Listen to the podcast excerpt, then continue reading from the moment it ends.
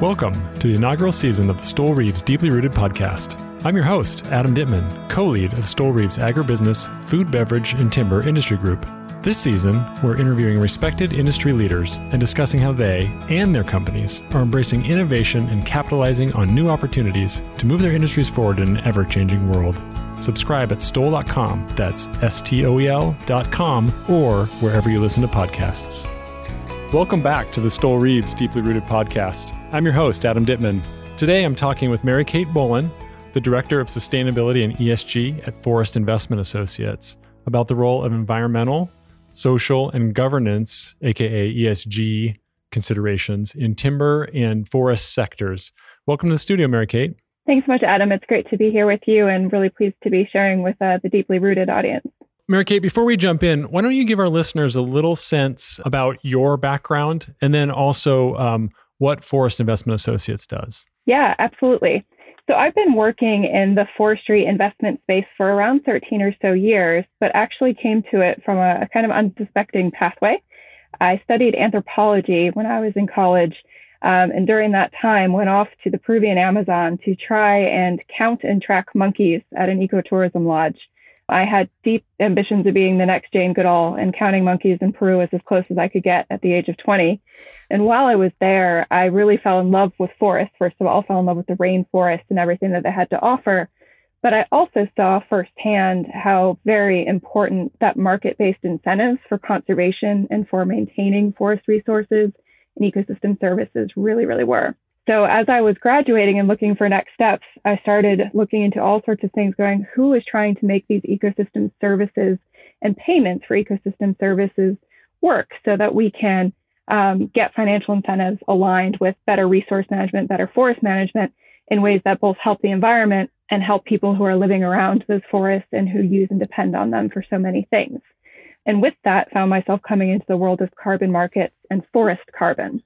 And via that, came into forestry investment because who better to engage in forest carbon management than folks who are investing in forests and trees and whose entire job is to make those trees grow better, healthier, and faster over time. So that's how I got into forestry investment. Um, for about the past decade or so, I've been specifically looking at it from this ESG perspective. You already noted that stands for environmental, social, and governance perspectives or factors that you really integrate into the way you work. I would just call that basically environmental and social responsibility, as well as good corporate governance. And my job within ESG has been to work within investment management businesses and help them have the policies, systems, and procedures that back up a really strong ESG foundation to what we do as investors in the forestry asset class. Increasingly over the past couple years, that has also moved more and more into the area of what I call impact investing as well, which might be like supercharged ESG where you're not only looking to make sure you don't do anything wrong and that you have good environmental and social responsibility, but you're, you're actively pursuing goods and benefits through the way you invest. Great, that's really helpful context. And you know, um, as as you know, we have listeners um, not only in the forest sector but also in the agribusiness, um, the food and beverage sector, and you know, I think we you know we hear the words uh, or the the, the acronym ESG a lot, mm-hmm. right? For you, whose job is a director of sustainability and ESG, right? This is your day job. This is what you do. Uh, you're fully immersed in the topic. However, I can imagine that some of our listeners have probably heard the term ESG used, mm-hmm. but don't, you know, really kind of know what that entails or are familiar with kind of the parameters of of what an ESG agenda, you know, might include. So, for the benefit of our listeners, I'm hoping that you could start out today by sharing just, you know, at a, at a very high level, you know what we're talking about when we're talking about ESG and an ESG agenda. Yeah, absolutely, Adam. I will take a step back because I forgot to mention what my other three letter acronym FIA does. So, Forest Investment Associates, because that's the perspective that I can share with you from in my current role, but also absolutely so much of the ESG conversation is really translatable across forestry, ag, and natural resources because all of those are really firmly in this real assets world where we're dealing with tangible investments out in the world and very tangible environmental and social aspects. So yeah, what are the parameters of ESG? You know, it seems sometimes that you could consider almost anything to fit under environmental, social, and especially when you include governance, which is a really important part of it, but often kind of overlooked. I mean, that basically comes back to any of the business responsibility you have to any of your stakeholders, whether that's in the environment as a stakeholder, if you will, if it's the people who are working for you, the people who live near investments, the sort of social and societal side, as well as big picture societal, because things we do at a individual forest or farm level can matter to others. People care about how we manage wildlife, for example, and habitat. And then the governance side comes right back to shareholder value. Um, good corporate governance is a, is a main driver and highly correlated with, with good investment performance and shareholder value. So, you know, these are important topics. ESG, you know, there are a real uh, focused subset of things and categories that you might think of. So if we looked at environmental, for example, pollution is a, is a big one, um, climate impact specifically and greenhouse gas emissions, but also things like water management, resource efficiency. All of those fit under that kind of E and environmental banner. Under social, um, when we think about things like resources, ag, and forestry, there's a bunch of social interest in those because land is, is a motive and land is really important to people and communities. So you have factors like land tenure, which may not be as big of a consideration in, in developed markets, but when you think about emerging markets, customary land use and rights for Indigenous peoples and First Nations is a huge consideration. You also have the social factors like access to land for recreation, for amenity value. You know, even where there's strong private property rights, people don't like to see certain types of activities on hillsides, hilltops, or along even the highway or the roads they're driving along. So people, again, this emotive aspect of land can can mean that there's social views about what even a private business or investor is doing. And then another important part under safety uh, or under social would be safety. So how, how is your supply chain integrating in safety? Are your workers and contractors working a standard that's safe for them? And then under corporate governance, you know, there's a real wide range there, everything from anti-corruption and bribery and just kind of core ethical business standards through to topics that are really rising interest today um, and a, a, much, much more uh, point of conversation like diversity, equity, and inclusion. The questions there might be how diverse is your board? There's good evidence that more diverse boards lead to better business performance. Um, you know, are you doing things to be inclusive in the workplace? What are your practices internally for workers, and are they supporting that diversity and inclusion? So those are all um, sort of examples under ESG. If we turn to the why does it matter, the, the core of ESG has always been and really started from a foundation of risk, because this is a concept that came up and got popular popular through investment. And what do investors care about? They care about returns first, but usually they care about risk in return or risk adjusted returns. And so there was this movement that started around 2005 when ESG was coined and started to be used quite a lot around how do we make sure that we are identifying and talking about the ESG issues that might affect the value or performance of an investment. That's where it all came from. So it really was rooted in this what environmental problems or risks might be out there, what social risks are out there, and what governance risks are out there. Let's consistently identify them so that we can understand how to price those risks mitigate them and manage them. That's really been the heart of it. Yeah, I mean that's that's really interesting, and you know it makes you start to wonder. I mean, risk is there, and everybody wants to control risk. It makes sense that the investment community, like you said, kind of um, maybe the the driver of kind of the um, the push for ESG in the modern era. But I mean that that's a that's a voluntary decision, right? That that's the voluntary decision of the the uh, you know particular investor in wanting to look at those risks and, and maybe even um, you know prioritize or or chase um, kind of aspirational goals beyond risk. Mm-hmm. So w- that's voluntary though in my mind. And so one question that comes up is you know what's the business case right for voluntary you know ESG implementation and what would you say to those who are kind of waiting for something regulatory to push them down these roads? Yeah, I, I, first off, I think it's interesting to consider it voluntary just because it's not yet maybe regulated. Um, I think there are real pushes to the why, to the reasons why we might pursue an ESG aligned pathway and why it's you know more than just the option to decide to kind of assess these issues because if you can better price risk, you can make better investment decisions, right? So let's think about something like perhaps the risk of wildfire or environmental threats to a forest or to farmland. Now, I could just buy a forest in a high wildfire risk area and not consider that wildfire risk. I doubt many folks are doing that today. Not everyone thinks of it as an ESG thing, but it is because that is environmental change that's being driven by a whole slew of factors, not the least of which is climate change. Um, and to not price in that risk, I think folks would agree is pretty silly, right? So even if you're voluntarily doing it, that's something you want to understand in due diligence and that you want to carry forward into asset management, right? So just to kind of push back a little bit on voluntary. However, picking up with, you know, why get ahead of regulation maybe? Well, there's a reason because you can, you know, understand the potential risks and threats to your business, price it better, anticipate it better, and maybe make some internal investments to give yourself some better resilience to some of these risks or shocks. But also, there's a competitive edge here, right? So the writing is on the wall about a few things. I think we live on a, a planet that currently has finite resources, finite size, a rising population, rising consumption, and really dramatically changing ecosystem services and functions like our climate, our water flows, all of those things. Now, the changes those pose are going to hit different forests, farms, and resources in different ways at different times. But they will come, and especially if we don't start changing how we behave as businesses, right? So, if we anticipate that regulation or some severe shock to the system is going to happen, I really do believe that those companies who are out there attempting, experimenting, trialing with ESG initiatives are going to be ahead of the game in how to adapt.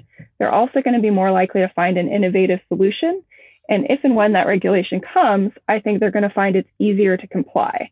I feel this way about investor uh, requests or requirements, something that might uh, sneak into what we call our side letters in like a fund or an investment agreement. I always want to be ahead of those things, right? Because when that happens and an investor says to us as an investment manager, thou shalt thou shalt have this compliance obligation, you want to say, absolutely, we already do that. Not, oh gosh, how are we going to figure out how to comply with that so we can sign on the line here? I think it's the same way when it comes to regulation at the, the sort of company level or the asset level. You want to be able to go, yep, good, we're doing that, can prove it, it's auditable, fantastic, rather than quick, let's scramble to make sure we no longer mismanage that resource just because they told us we couldn't do it anymore. right, right. So to to segue a little bit and just think about um, how ESG factors kind of impact the the forest sector particularly, because um, mm-hmm. again, this is this is where you live, right? Um, yeah.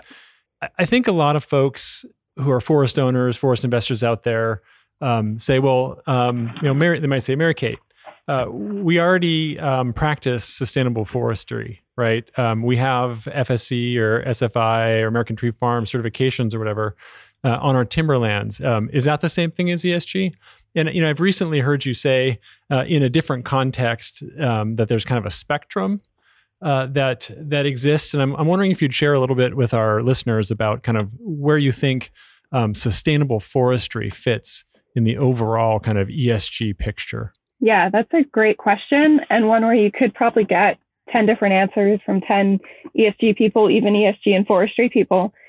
So to me, sustainable forestry, um, you know, as a concept, A, it's been around for a very long time, but in a serious way for around about 30 years or so, um, since the early to mid 90s when forest certification really started to emerge, which gave us a way to say, here's an agreed set of criteria by which forest management can be assessed and audited to confirm that basically, you know, you are not doing any environmental harm and not doing social harm, and that you have management systems to identify those potential risks or downsides and to manage against those things happening.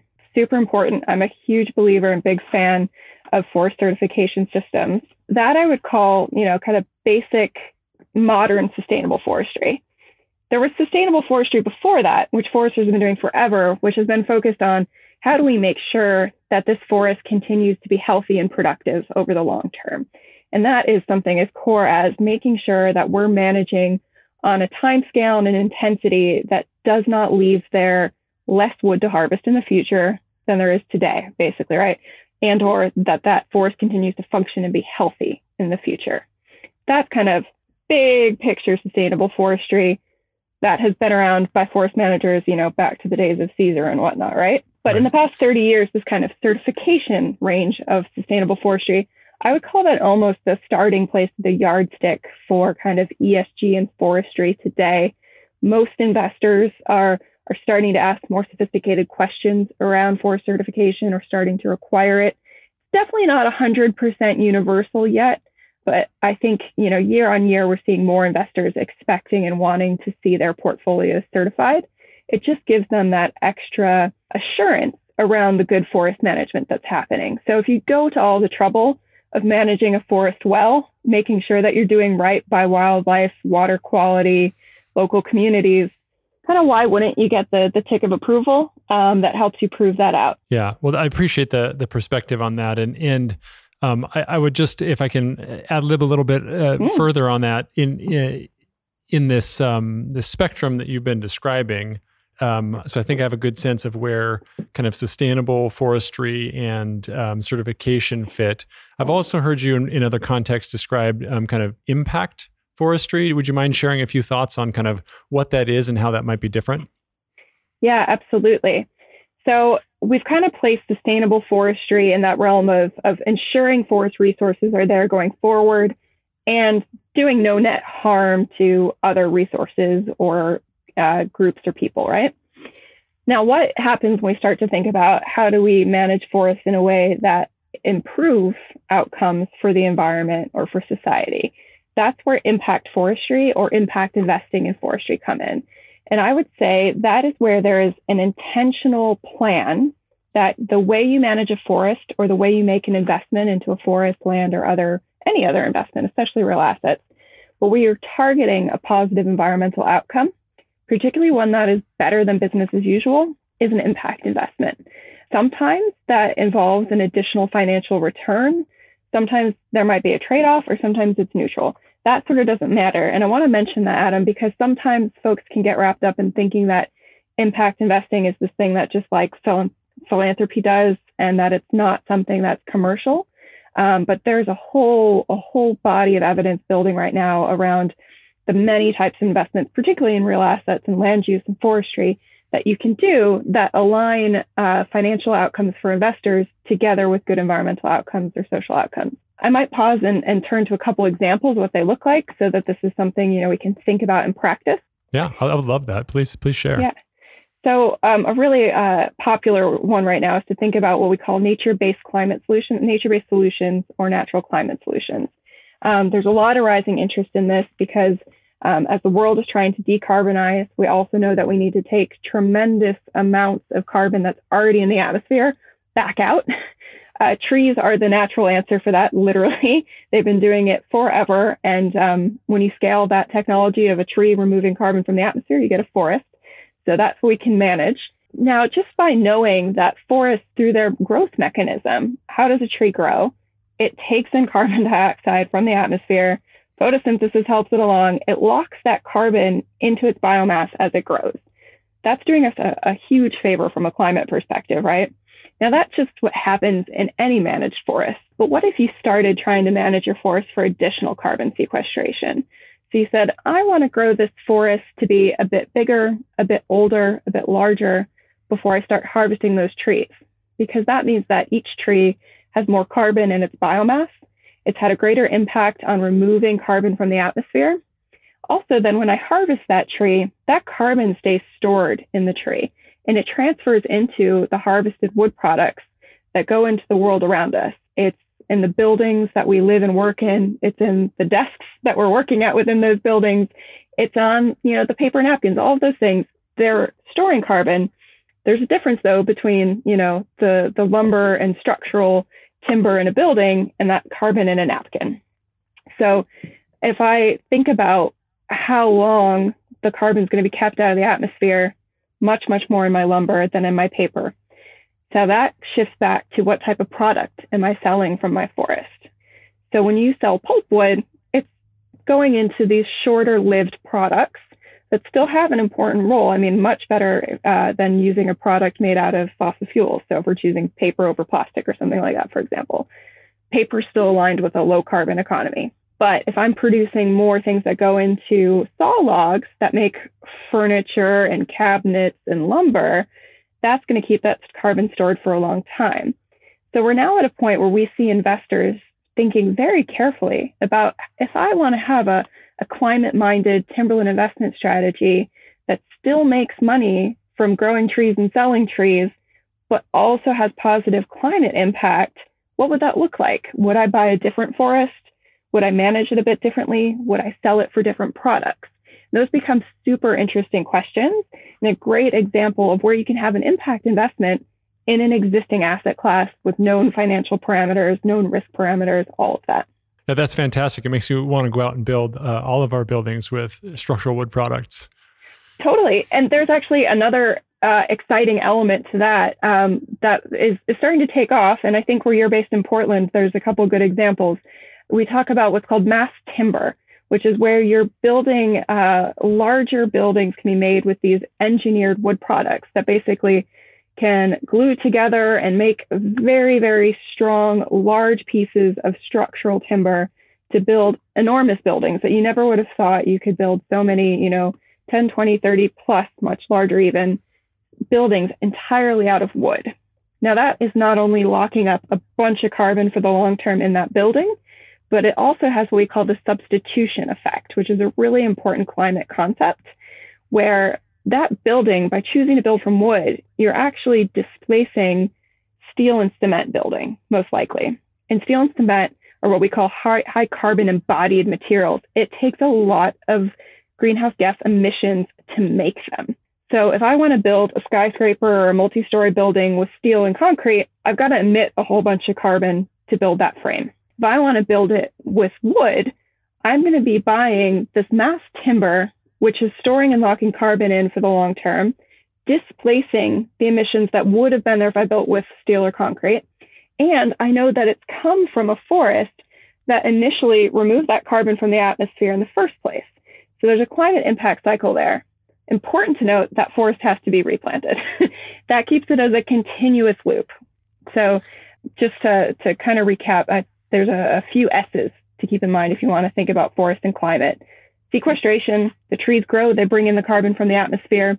Storage, they store it both in their living biomass, but also in wood products. And substitution, what happens when wood products get used in new and innovative ways and displace things that used to have greenhouse gas emissions instead of this kind of removal power. I like that. That's really easy to remember. three three S's. Okay, Mary Kate, you know, let's explore some of the top priorities on ESG agendas. I think I think we've talked about a number of them. I mean, the movement toward net zero emissions. Um, I don't know if we've talked as much about biodiversity management, and I know that um, you know that's a topic that that um, is kind of important to this area and important to what mm-hmm. you do. So I'd like to hear some of your thoughts, you know, on some of those um, kind of those top priorities. Uh, sure. If you can share some thoughts. Yeah, absolutely. And and let's start with biodiversity, but I'd love to come back also to make sure we touch on water and people There are the other sort of key things in my mind about what forests can do for the, the global sustainable development agenda. So, biodiversity, um, first off, if it's a term people aren't familiar with, it's funny. I feel like you can't define biodiversity without saying biodiversity. But biodiversity is basically the concept of all the biological diversity that exists across all the species of everything on the planet. That includes plants and animals, microorganisms, all of that is biodiversity. For shorthand, you might also just consider the concept of nature and what that means. And I would say both biodiversity and nature are increasingly common words mentioned in investment conferences and the financial world today. Like the uh, the uptick, if we checked on Google, of how much those words come paired with finance over the past one to two years would be, you know, a gazillion fold compared to a couple years ago. Right. So. Right. Why do we care about biodiversity within forests, land use, ag, resources? we need biodiversity for the planet to have functioning ecosystems. There's all the kinds of organisms that live in soil and make it rich, that make stuff grow. There are the interactions between different plants um, and among plants and animals, all of that.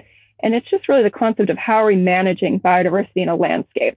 Now, managed forests um, themselves can be very good homes for biodiversity.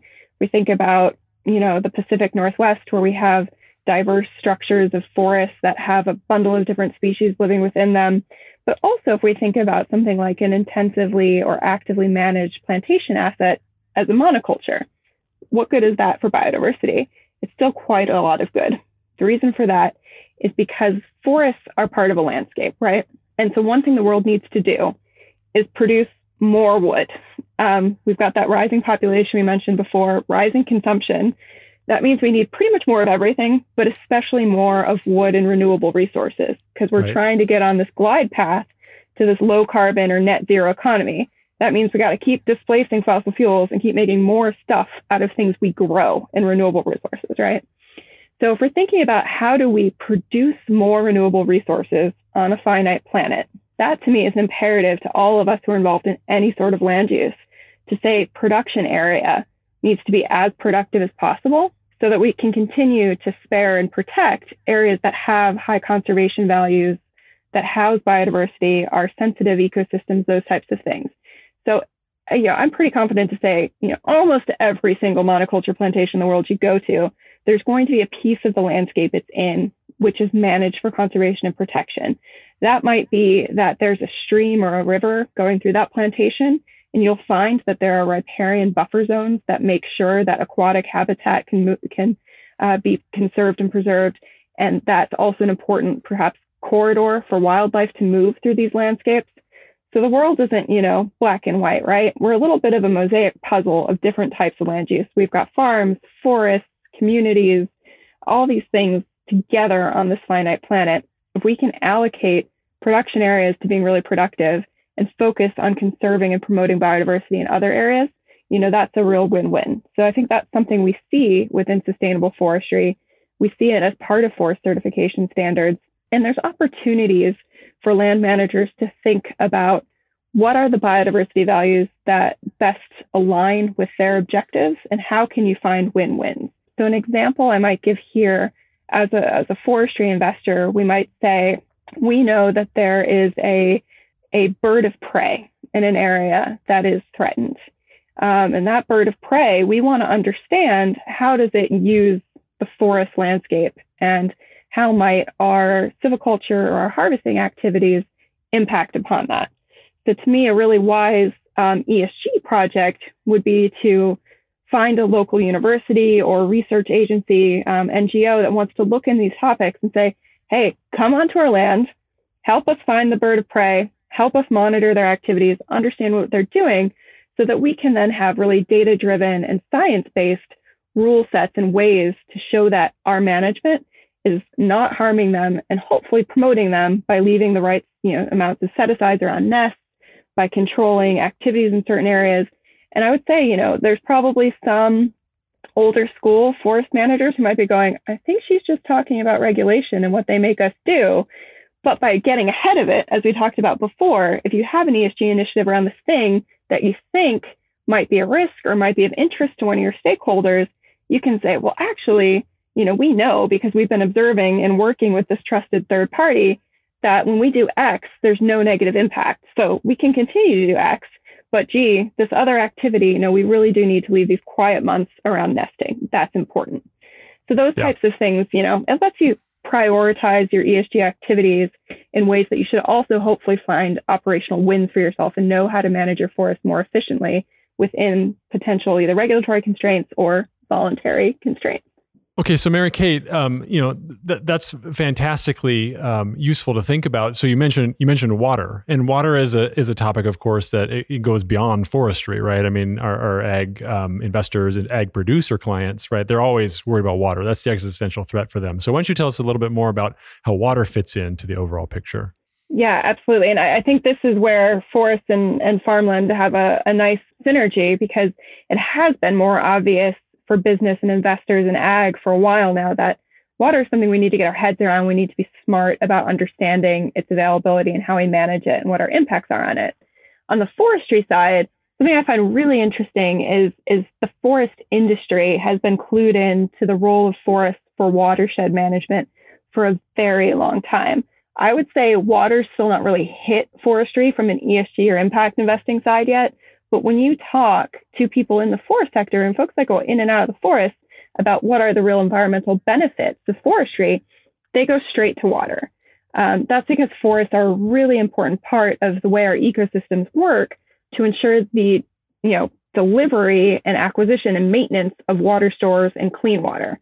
So forests, through their you know mere existence, they capture quite a lot of water filter that into subsoil and sometimes into ground aquifers, that's a really natural system that we need to ensure is maintained. So the way we manage forests to not disrupt that is really important, thinking about things like not compacting the soil, um, but also thinking about the way that water moves through on the surface of forests is super important. So the streams and rivers that go through forests, which are really plentiful when you get out there into a forestry asset, we need to do things like think about where do we cross rivers, how do we maintain streamside uh, buffers and management zones, how are we uh, the forest management practices that we apply potentially going to have a negative impact on the aquatic life or quality of those um, streams and rivers. And in the Pacific Northwest, this is really cute, but it happens everywhere. But because of how much we like to eat our salmon, it's a real clear one. Our salmon supply needs good forest management. And if folks want to keep eating salmon, we need good forest management. Um, and folks don't often think about that. But, you know, the salmon that ends up on our dinner plate is going through so much industrial forest land start to see why good practices that don't pollute water and that help maintain shade over over rivers which is really important because that helps regulate the temperature of the water becomes important the last thing I note just with water is one that folks don't think about or talk about quite as much but forests also play a really important role in local water cycles and how much it rains in certain areas just because the interplay and existence of forests and what they're doing with the local climate and that's an increasingly important thing as we're seeing more fluctuations and volatility in climate. Forests that are helping stabilize and regulate that local weather cycle is really, really important. Can also help you be more resilient to storms and significant events. So, um, you know, we've seen it this year with the hurricanes that have moved inland over the Gulf. Um, you know, some of what we thought could have been the worst with Ida came in through a natural system at the most part, hitting at marshes, which are naturally designed to kind of absorb some of that impact forests are the same. They're absorbing that impact and play a really important local role. So that's just to say, you know, the clean water that comes out of our faucets, that is the home for the aquatic life that ends up on our plates. This all depends on forest too. Yeah, that's fantastic. I mean, you sold me at salmon. Who doesn't like good, it. good wild salmon, right? right, right. Yeah, not quite ready to give that up. So, um, switching gears then to transition a little bit, you know, in forestry, I think there's a lot of um, buzz around carbon offset projects, and you know, what roles do foreign, uh, forest carbon offset projects play, um, which is entirely fair. I mean, eh, given that um, you know we have you know regulated market, we have a voluntary market. This is kind of a natural thing that's kind of evolved in terms of you know how can forestry you know intersect with some of these broader questions, but you know this is this is again this is your day job. How do we take the conversation beyond uh, forest carbon offset projects? What, what's the larger role in kind of global um, you know net zero emissions and in, in decarbonization? Yeah i really appreciate that question. This is something that that's near and dear to to my heart as a human and to what i hope to achieve as a, a person with a career so the whole reason that forest carbon offsets became a thing was because of how important forests are in the global climate cycle and the global carbon cycle. Um, there is a natural carbon cycle that has always existed for what we might call biogenic carbon or carbon that comes from living things, where forests grow, they absorb it, they put into biomass. Before we started harvesting forests, an old forest starts to have some wood that decays, falls down, decays, goes into the soil. Many, many years later, we get a fossil fuel. And when those fossil fuels are burned or when the forest is, is decaying, it releases carbon back into the atmosphere that eventually another plant absorbs. That is the natural carbon cycle. Now, the way that we manage forests, as we talked about before, can influence that carbon cycle. Um, and you can influence how much carbon is stored in forests. Now, forest carbon offsets were a way to harness some of this power of forests and nature as a climate solution because economic incentives were not necessarily aligned with getting more carbon into forests and wood products, um, you know, economic incentives were aligned with selling more wood products or clearing more land to do other activities, right? So forest carbon offsets were originally designed to kind of correct for that problem. And when they're used right, they're a way to engage the forest sector and land use in part of the climate solution. I want to be clear, I don't think forest carbon offsets or any offset should ever be used to displace what we might call direct emissions reductions or changing behavior where there are current emissions, right? We know that the world needs to lessen emissions. We need to dramatically change the way we produce things and live, right? Um, and that shouldn't be scary to say dramatically because there are totally viable ways to do this that aren't going to make you or me any less comfortable in our day to day lives. We're still going to have a prosperous life. It's just going to be a low carbon life. Now that's happening, um, that emissions reduction kind of glide path down, right? Where every good we produce should have lower carbon intensity year on year. But we know from the science that even if we stopped emitting all greenhouse gases today, we're going to overshoot our climate targets. That's because there's already so much in the atmosphere. We have to take greenhouse gases out of the atmosphere. Carbon dioxide is the prime one for that. There's two ways to do it.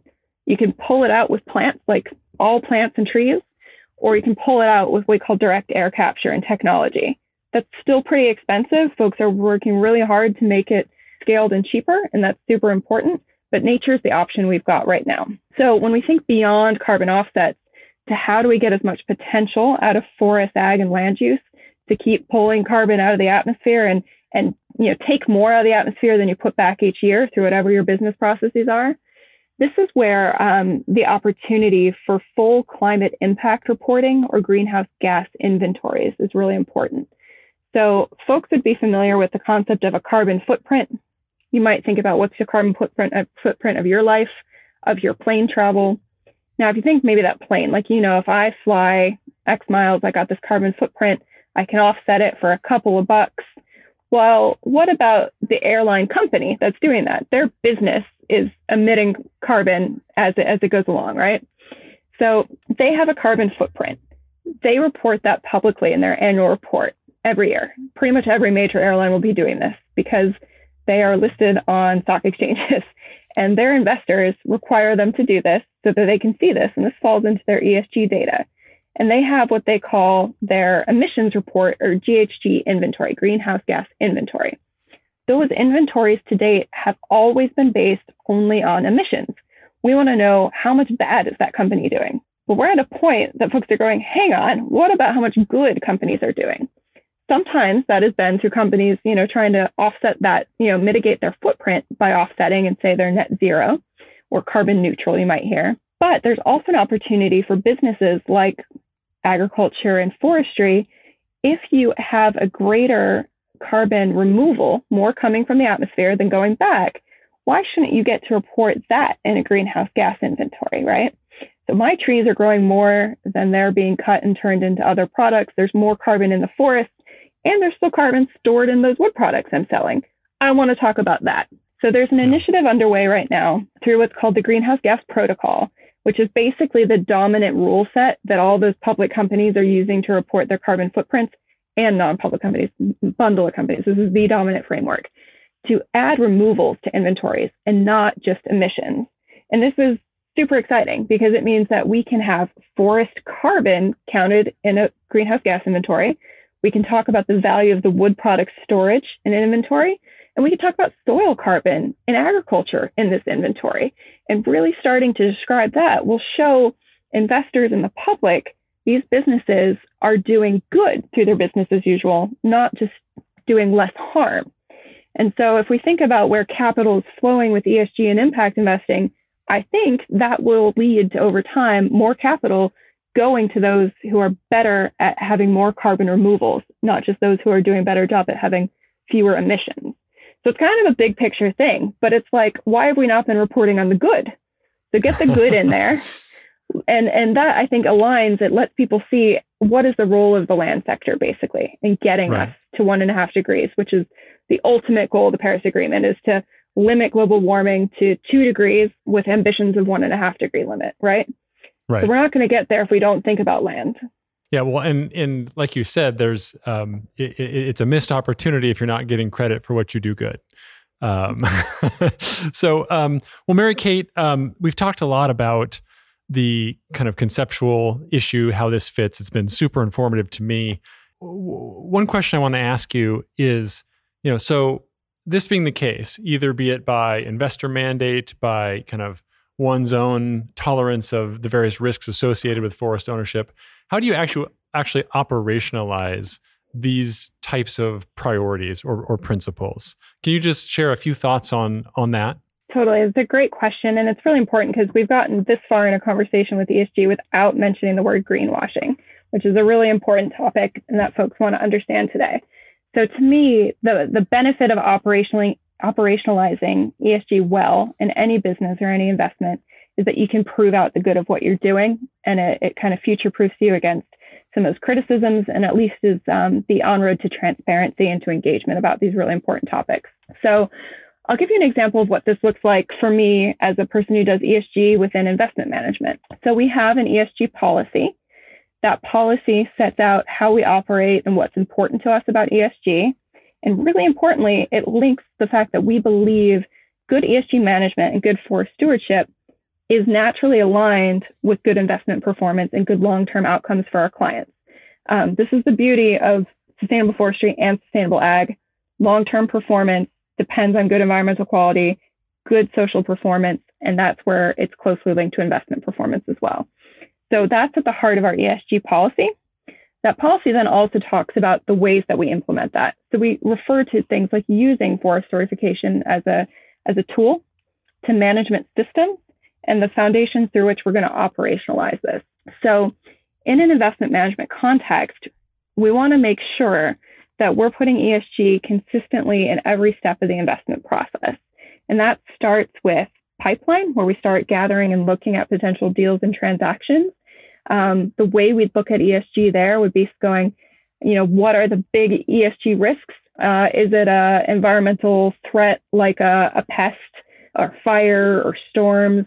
is there a social threat like it's an area that is just you know not on board with forestry because they've only seen bad forestry in the past and haven't had good neighbor relationships or maybe there's a land tenure question where you're operating or is there a governance risk that you're talking about buying into a company that just has poor controls and might be engaging in bits of corruption which has been you know historically a thing that occurs in, in resource sectors particularly in you know certain countries you want to pick those things up early when you're doing your evaluation of a deal. From there, you want to give that information to your investment committee, right? And say, we identified these risks. This is what we believe we could mitigate. This is what that would look like from an ESG perspective. And this might be the residual risk. Like that's still kind of an area where corruption tends to be a thing in, say, licensing for forestry concessions. So good to know about. That lets the investment committee consider those factors and make a really well rounded, informed decision. Once they say, yay, okay, transaction's completed, you celebrate your deal, you get your plaque, that goes then into asset management, right? So now you own this thing and you need to operate it. For good ESG, this is about setting some targets, some benchmarks, and saying, how are we going to get there? So let's take that certification again as an example, saying, well, we want to get certified within two years of owning this asset. So that means that we're going to assess the ecologically sensitive ecosystems. We're going to do a, a wildlife assessment. We're going to check boundary issues with neighbors, and we're going to set up a management system that shows how we're putting this all together. So those are steps in an ESG process. Now, if you're in one of those impact investments, you might also be layering some of those fun ESG initiatives in, like say you're in an area where the forest sector is kind of declining over time and maybe stagnating, and you want to help revitalize that because you need a strong sector to have a thriving business.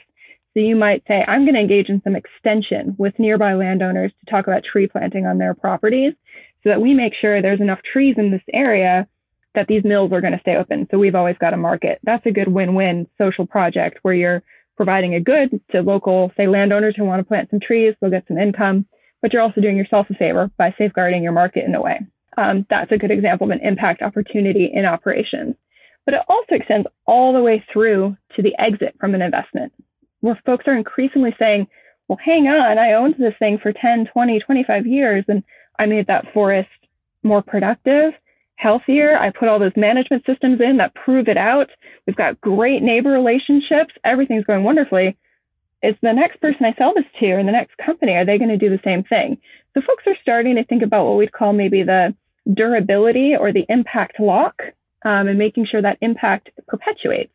Um, there's some mechanisms to do that both structurally, and I would say, you know, there's there's lawyers thinking heavily about those types of things. But there's also just pure benefits of once you get a forest or a farm operating at its peak and responsibly, that's really self-perpetuating in many ways. Hopefully, the market's rewarding it because you've got good relationships with mills who may want your certified product, or that's opening doors to more potential customers because you can offer a certified product. And that can be really self perpetuating. So we think about those types of things even when selling a property. Can those environmental goods we've been stewarding for 20 years be continued? Let's at least tell the new buyer about them and what's important about managing them. Um, so that's kind of an end to end investment process way of doing it. Um, another thing just to add in here that is helpful for thinking about ESG in operational context is it's just about consistency. And this comes to that greenwashing again. You don't want to be cherry picking. So you don't want to be going, well, gee, in Oregon, I care about water because salmon are there. Um, but in Atlanta, I'm just going to, or in Georgia, I'm just going to care about, um, you know, roadside buffers and, you know, the amenity value from the highway. You know, that would be kind of a little bit flitting from thing to thing having a consistent ESG lens is saying what's material to the type of investments we make.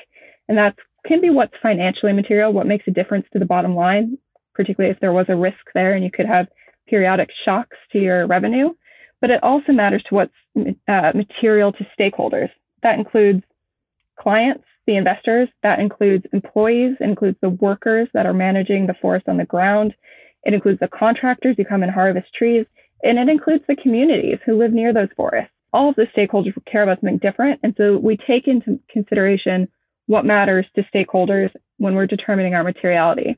That kind of gives us a set of topics that we know we want to manage consistently across our entire portfolio. And making sure that that management is consistent in every step of the business process is really the heart of good, credible ESG. Yeah, I'm really glad you brought that up. I mean, the consistency is one of the criticisms you, you hear the most, or I should say, inconsistency is one of the criticisms you hear the most. And and looking at it holistically um, and having a, a, consistent platform, I can see what you're saying. You know, that's what makes it really sing true. So, well, Mary Kate, um, I don't know how to thank you. This has been uh, very illuminating for me, and this is a topic where I think you know you might listen to ten of these things or read 20 articles and and still might be kind of a mystery, but you've done a great job of demystifying that uh, to a degree today. So uh, I very much appreciate you coming in. Thank you for your time. Uh, and it's been a real pleasure uh, talking with you today. Thanks, Adam. I think you and I could have this conversation 10 times and focus on 10 different things. Forest, land use, and ag are they're really at the heart of so many pressing challenges and opportunities for the world. Climate change, biodiversity, resource scarcity, and even social inequality. So there's a lot of interesting conversations to be had around the nexus of forest land use and ESG. And I would just encourage people to start talking about them more. Um, I think this is something that's going to be increasingly on the, the business agenda. And folks sometimes say ESG is non-financial matters. I think they're future financial matters and really appreciate you having the conversation today. Great. Thank you. Thank you for listening to the Stoel Rives Deeply Rooted podcast. To follow along and get additional insights from each episode, visit stoel.com Please also take a moment to rate and subscribe to the podcast on Apple, Spotify, or wherever you listen to podcasts. The views expressed on this podcast are solely those of the individuals involved and may not reflect the views of Stoel Rives LLP. Participation in this podcast by any individual is not an endorsement of any view or opinion expressed. This is not legal advice, and the podcast doesn't create a client attorney relationship.